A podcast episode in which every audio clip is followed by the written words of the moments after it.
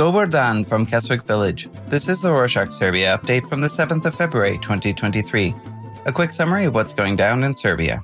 On Thursday the 2nd, members of the Serbian parliament from both the ruling Serbian Progressive Party, or SNS, and the opposition came into physical conflict during a debate about the Franco German proposal to resolve Serbia Kosovo relations.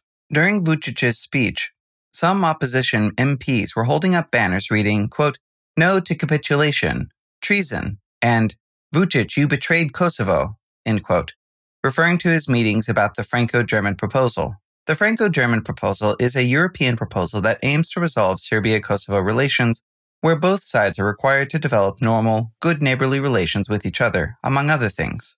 The atmosphere then worsened during the discussion about the Franco German plan itself.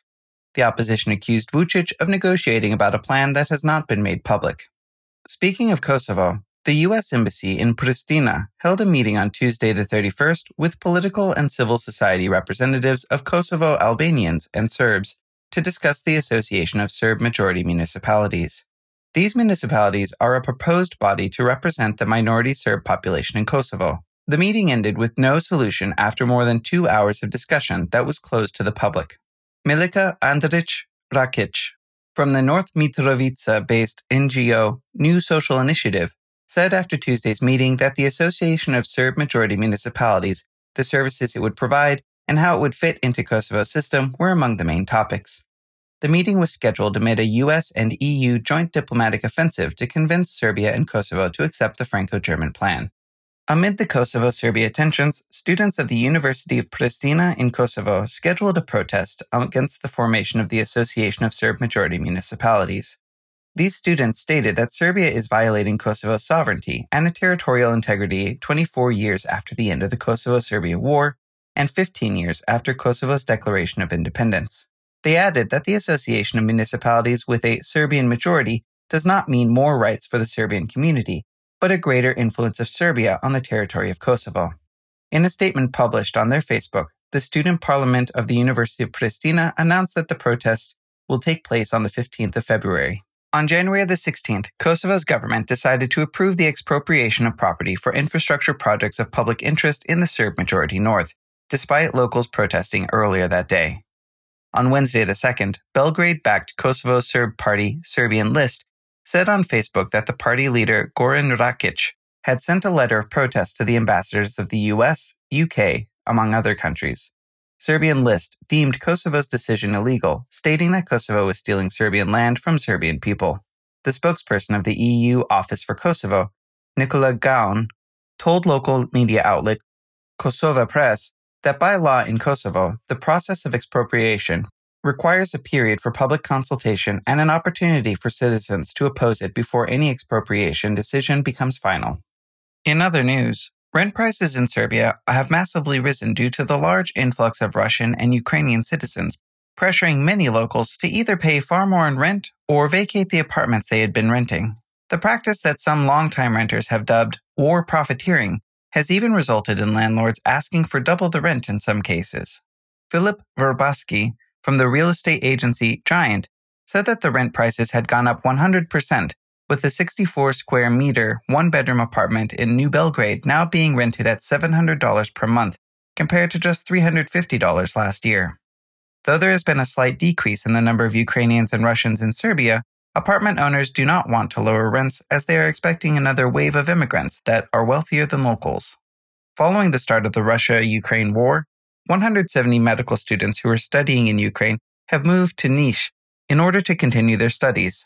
The reasons why all these students chose the University of Niš were predominantly the ability to continue their studies from the year they left off in Ukraine, but also the low cost of living by the foreigner's standards and warmer winters compared to Ukraine.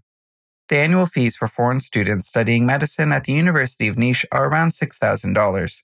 At present, 268 students from foreign countries are registered at the university.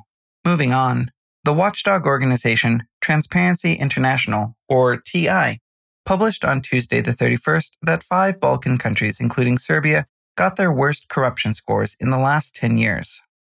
The countries are scored from zero, which means highly corrupted, to 100, which means very clean.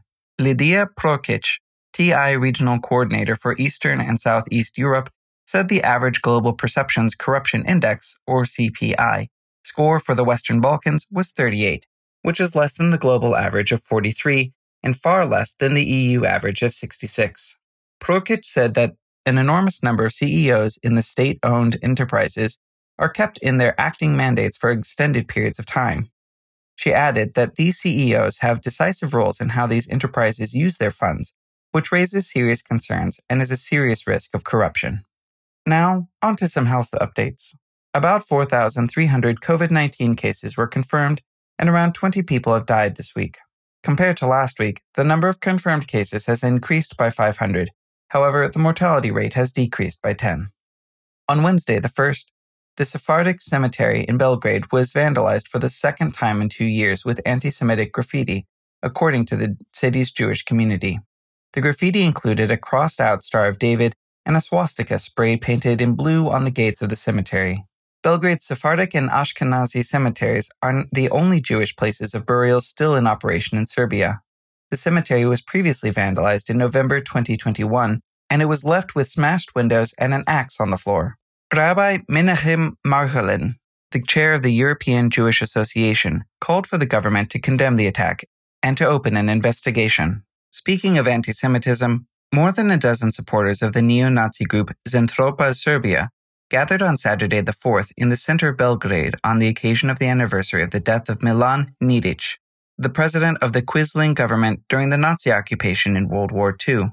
Two days before the gathering, the non governmental Youth Initiative for Human Rights called on the police to ban the gathering of neo Nazis and the Serbian government to clearly condemn gatherings that spread hatred.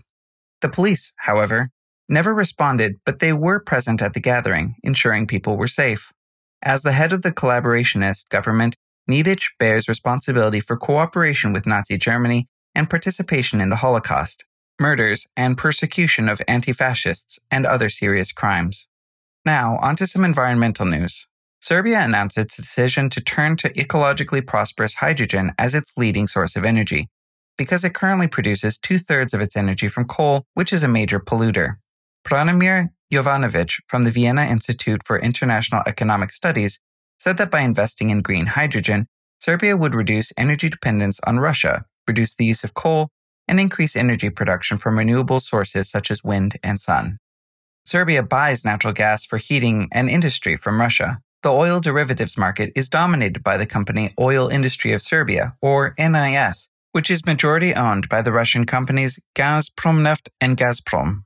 An orange weather alert, which indicates dangerous weather, is in effect in Serbia. Gale force winds and snowstorms closed roads and left more than 25,000 households in Serbia without power on Sunday the 5th. More than 250 kilometers of local roads in southeastern Serbia were closed due to snowdrifts reaching 2 meters. Meteorologists have warned that freezing temperatures and snowstorms across the Balkans will continue in the days to come. And that's it for this week. Guess what? We have a Mastodon account. Check out our instance, Rorshok.social. If you don't know what Mastodon is, or want to know more about it, check out the link in the show notes to the Substack. Yeg, z Bogom!